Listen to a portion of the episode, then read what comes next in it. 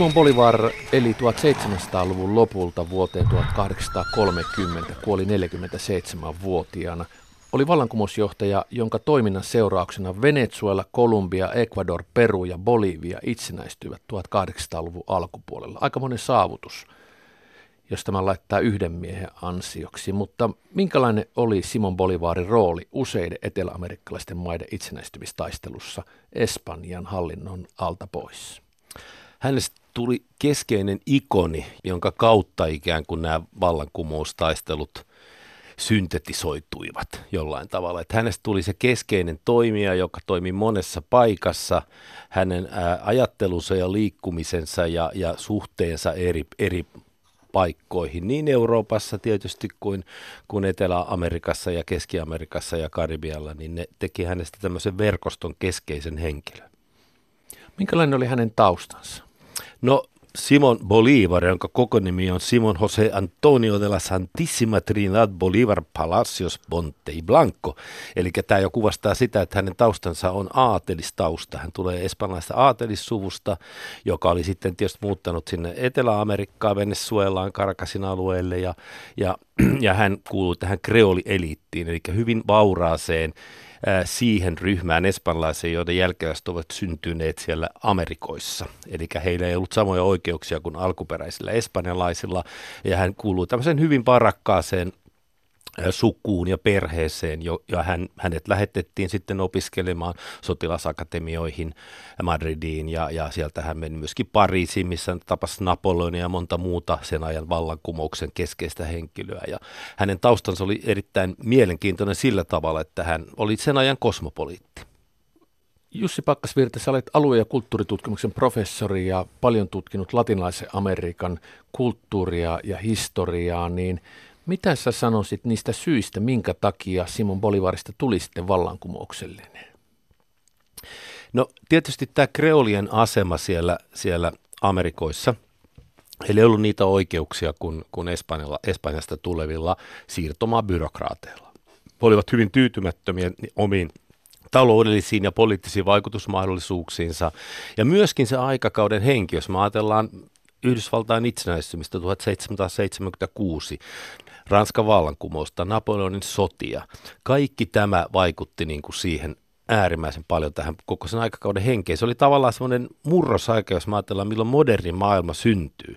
Milloin ikään kuin näiden perinteisten valtakuntien imperiumien tai kuningashuoneiden valta katoaa ja alkaa syntyä uusia poliittisia yksiköitä, jotka on tasavaltoja, valtioita, itsenäisiä valtioita, federaatioita ja niin poispäin. Ja Bolivar tulee nyt tähän samaan henkeen ja tuo sen ikään kuin tämän aikakauden murroksen, missä vapausaatteet, liberalismi, kaikki tällainen uudet aatteet syntyvät. Ja oikeastaan se meidän moderni maailma, jossa me nyt vielä eletään, niin se syntyy noina aikoina.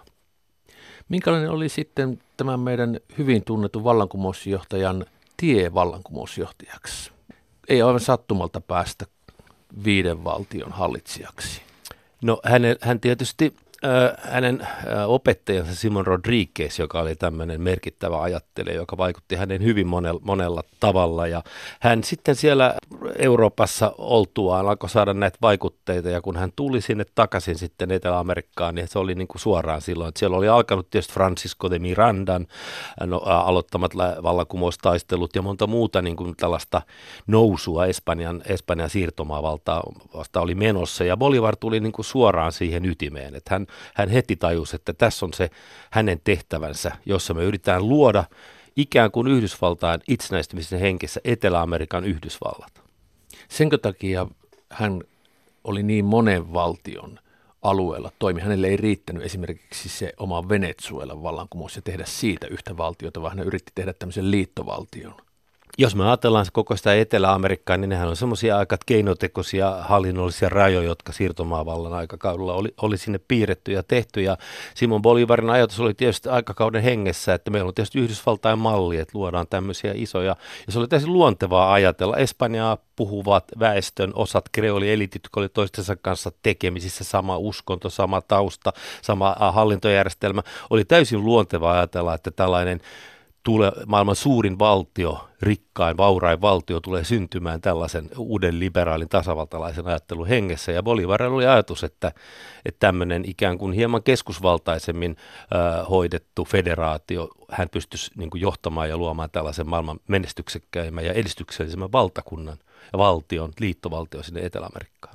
Oliko hänellä tällainen ajatus, että näiden jo mainittujen Kolumbia, Ecuadorin, Perun, Bolivian – Venezuelan lisäksi siihen sitten ehkä liitettäisiin myöhemmin Chilen aluetta ja kaikkea sit, sitä aluetta, jossa puhutaan Espanjaa ehkä niin kuin portugalilaisia lukuottamatta. Kyllä Bolivarin ajatuksia, hän, hän kutsui silloin 1826 Panamaan semmoisen kongressin, mihin pyydettiin siis myöskin edustajat Yhdysvallasta ja Rio de la Platasta, eli Argentiinasta, ja sinne yritettiin saada kaikkien niin kuin alueen, myöskin Keski-Amerikasta ja muualta saada, saada, että kaikki ainakin Espanjaa puhuvat siirtomaat, Brasilia on tietysti tässä poikkeuksensa, mutta että ajatus oli kyllä luoda tämmöinen iso valtio, johon kuuluu siis Panama ja Keski-Amerikan tavallaan kuuluu, ja sitten Meksiko on tietysti hieman erilainen tarina siinä, mutta kyllä Bolivarin suuri utopia oli tämä. Ja tämä oikeastaan tämä Panaman kongressi oli semmoinen hänen niin kuin pettymystensä summa, koska sinne ei tullut ihmisiä, vaikuttajia kaikkialta, ja sitten hän tajusi, että nämä, nämä valtaeliitit, pienemmät kaudiot, alueelliset sotilasjohtajat halusivat niin sen vallan vakauttaa pienemmällä ja helpommalla alueella, joka saattoi olla se Ecuador tai, tai nykyinen Kolumbia tai, tai pienempi osa niistä valtioista. Kuinka sitten tällainen viiden nykyisen pinta-alaltaan valtavan maan ja maastoolosuhteiltaan erittäin vaikean, sehän on käytännössä melkein suuri osa viidakkoa, jotain perun hiekka-aavikkoa lukuottamatta, hallitseminen Simon Bolivarilta sitten onnistui noin muutamana kymmenenä vuotena. No me tiedetään vaikka, että siellä on, siellä on tota, niin, viidakkorämeikköjä ja, ja andeja ja, ja monenlaisia tämmöisiä luon, luonnollisia rajaesteitä näiden alueiden, alueiden hallitsemiselle. Kyllähän se Bolivar marssitti esimerkiksi irlantilaisjoukkojensa kanssa yhden prikaatin sieltä Andien yli, yli ja se oli aika hurja suoritus. Ja, ja todellakin tämä, tämä ikään kuin näin ison alueen hallitseminen oli tietysti melkein mahdoton tehtävä niin aikana, jos me ajatellaan vaikka kommunikaation nopeutta, niin siellähän saattoi viestien vieminen kestää kuukausia valtakunnan toisesta osasta toiseen osaan. Tietysti täytyy muistaa, että olihan Yhdysvalloillakin vähän samankaltaisia ongelmia, mutta toisaalta siellä nämä, nämä ensimmäiset niin kuin pie, osavaltiot, ne oli hyvin lähellä toisiaan ja lännen valloitus sitten eteni pikkuhiljaa, mikä oli vähemmän asuttua kuin esimerkiksi Etelä-Amerikan monet kolkat. Simon Bolivar on sellainen nimi, että hänet tunnetaan erityisesti latinalaisamerikkalaisessa kulttuurissa todella hyvin. Sä olet Jussi Pakkasvirta tehnyt tämän nimisen väitöskirjan, mä yritän nyt lausua tämän. Un continente, una nación, intelectuales latinoamericanos, comunidad política y las, las revistas culturales en Costa Rica y en el Peru. Ja sitten tässä on vuosiluvut, joita minä edes yritän. 1919 suomennan 1919-1930, mutta siis tämä näin ainakin otsikon perusteella kertoo siitä, että yksi maanosa, yksi kansakunta. Niin mä tiedän, että Simon Bolivarilla on tässä merkittävä osa, mutta minkälainen on ollut Simon Bolivarin merkitys sun omassa henkilökohtaisessa elämässä? Tämän väitöskirjan lisäksi? No varmaan se ajatus, että mähän tutkin väitöskirjassa 1920-luvun intellektujen utooppisia haaveita poliittisesta yhteisöstä, joka olisi ollut isompi kuin kansakunta. Ja silloinhan tavallaan tämä bolivarinen ajatus siitä ikään kuin Euroopan unionista tai Yhdysvalloista tai Neuvostoliitosta, erilaisia tämmöisiä niin kuin valtioita, jotka ei oikeastaan perinteisiä kansallisvaltioita, niin, niin Bolivarin merkitys tietysti siinä, siinä on keskeinen ja mä oon hänen, hänen elämäänsä ja, ja tekstejään lukenut ja yrittänyt ymmärtää, että mikä, mikä, mistä siinä on kysymys. on hyvä esimerkki siitä Bolivarin ajattelusta, kun suomalainen kansakunta ja nationalismi on tällainen, että emme ole ruotsalaisia, emme halua tulla venäläisiä, olkaamme siis suomalaisia, eli erottautua, niin Bolivarin ajatus on, on ihan toisenlainen, että hänellä on sitaatti, jossa Bolivar taas niin kuin hän pyrkii yhdistämään kanssa, että emme ole eurooppalaisia emmekä intiaania, vaan alkuperäisten maanomistajien ja espanjalaisten riistäjien risteytymiä. Kansalaisemme ovat verenpeniltään erilaisia, sekoittakaamme veremme yhdistäkäämme kansa. Eli se yhtenäinen kansa, kun suomalaiset erottautuu muistaa, niin Bolivarin idea on tehdä tämmöinen niin kuin hybridi tai mestisaatio ja sekoitus. Ja tämähän on jännittävä ajatus siinä mielessä, että minkälainen on kansakunnan idea. Se on tämmöinen niin kuin suvaitsevainen ja monenlaisuuksia sekoittava yhdistävä. Tämä oli se Bolivarin voimavara ja musta senkin takia Bolivar on mulle henkilökohtaisesti ollut kiinnostava henkilö. Jos ajattelee sitten kaikkia sitä hänen muita aspektejaan ja muita niin kuin merkityksiä, niin, niin totta kai tämä, tämä orjuuden lakkauttaminen, myöskin hänen ajatuksensa oli aika voimakas, että ainakin ne orjat, jotka taisteli espanlaisia vastaan, niin oli heti vapaita. Ja sitten tietysti pikkuhiljaa alkoi se prosessi, missä kaikkialla muuallakin Etelä-Amerikassa ja Latinalaisessa Amerikassa orjuus lakkautettiin. Ja jos mä jatkan vielä, niin, niin tietysti toinen Bolivarin merkitys on myöskin sen kaltainen, että kun hän on nyt viiden valtion kansallissankari ja hänen pats, patsaataan ympäri maailmaa, myöskin muuten Unionikatu 38 B-rapun toisessa kerroksessa on yksi Bolivarin rintapatsas. Helsingissä. Helsingissä. Se on lahjoitettu äh, Tullin äh, edelliselle pääjohtajalle Erlingille aikoinaan Venezuelassa ja, ja hän sitten mietti, että mitä tälle tehtäisiin ja hän otti sitten tietysti meihin Helsingin yliopistossa lattaritutkijoihin yhteyttä ja sitten me järjestettiin hieno seremonia ja siellä käy usein turisteja siellä unionin 38b toisessa kerroksessa katsomassa Bolivarin rintapatsasta.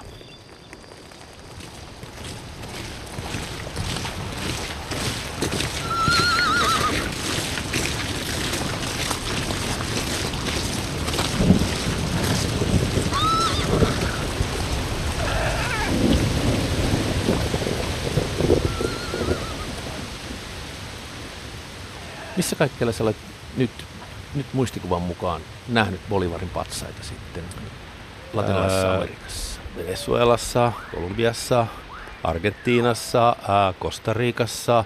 Ja yritän oikein muistaa myöskin ehkä, ehkä Nicaraguassa, Ecuadorissa, Perussa ainakin olen nähnyt näitä. Ja tämähän on tosiaan jännittävä tämä Bolivarin patsaan merkitys, koska se on niin oikeastaan se kelpaa, Bolivar kelpaa, kelpaa kaikille. Kaikki haluaa olla ko, ko, äh, Bolivarin peri, perinnön jatkajia, koska mä otan hyvä esimerkki myös Bolivarin mystisyydestä ja merkityksestä on se, kuinka kuinka äh, Kolumbiassa silloin 1970-80-luvulla voimakkaasti niin kuin valtaa vastaan taistelua sissiliike M19. He aina sanovat taistelussa, että Bolivar miekkasi palaa taisteluun, kun he taisteli niin kuin ikään kuin sitä heidän mielestään fasistista valtiota vastaan. Ja sitten taas kenraalit, jotka taistelivat näitä samoja sissejä vastaan, niin he käyttivät myös sitä Bolivaria siinä, että Bolivar miekkasi suojelee Suur-Kolumbian valtiota. Mistä sä luulet, että johtuu, että Simon Bolivar sitten kelpaa kaikille yhä niin, että hänestä on patsaita ja hän kelpaa sekä vallankumouksen tekemiseen että sitten valtion olemassaolon ja sen hallinnon puolustamisen noin hyvin. Minkälaisia ominaisuuksia hänen sitten liitetään nykyään? Se on tietysti, että Bolivar oli, oli erän aikakauden ja, ja vapautumisen symboli. Että tämä symbolimerkitys, Bolivarin oma henkilökohtainen historia hänen kriitikkonsa hän kertoo hänestä tarinoita, että hän oli sangen pelkurimainen sotilas, hänen ajattelunsa oli hyvin epäjohdonmukaista ja häntä on kritisoitu hyvin paljon.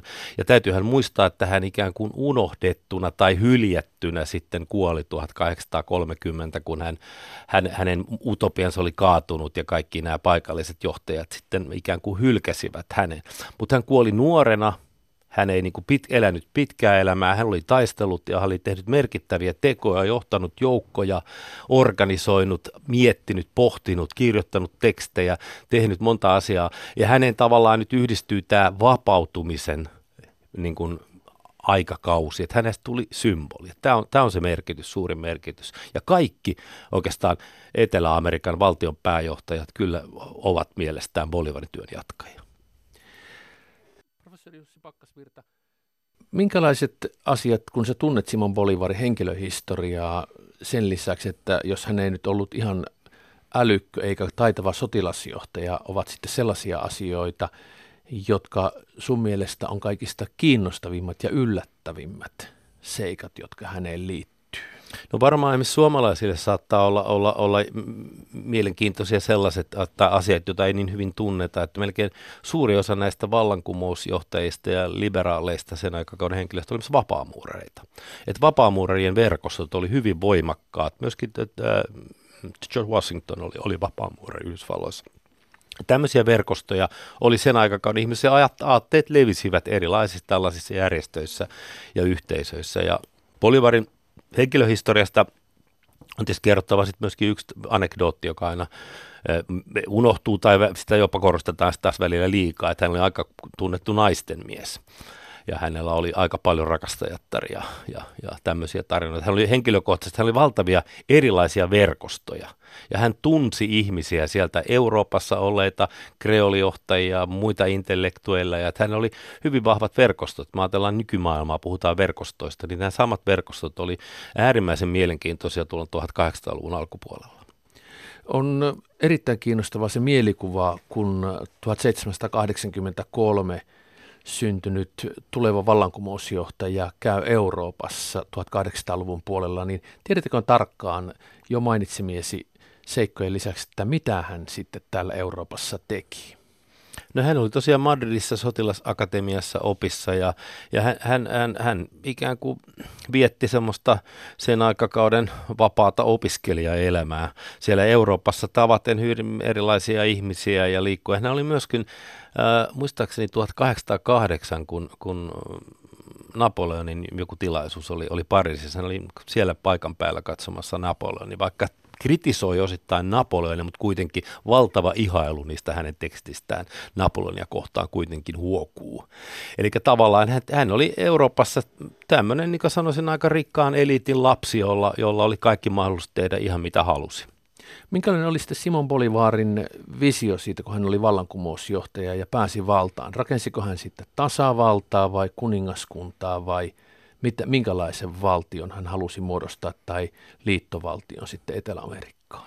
Kyllä tietysti tämä tasavaltainen ajattelutapa oli äärimmäisen vahva tänään liberaalien kaikkien muidenkin keskuudessa. Että ilman muuta tasavaltainen hallitusmuoto.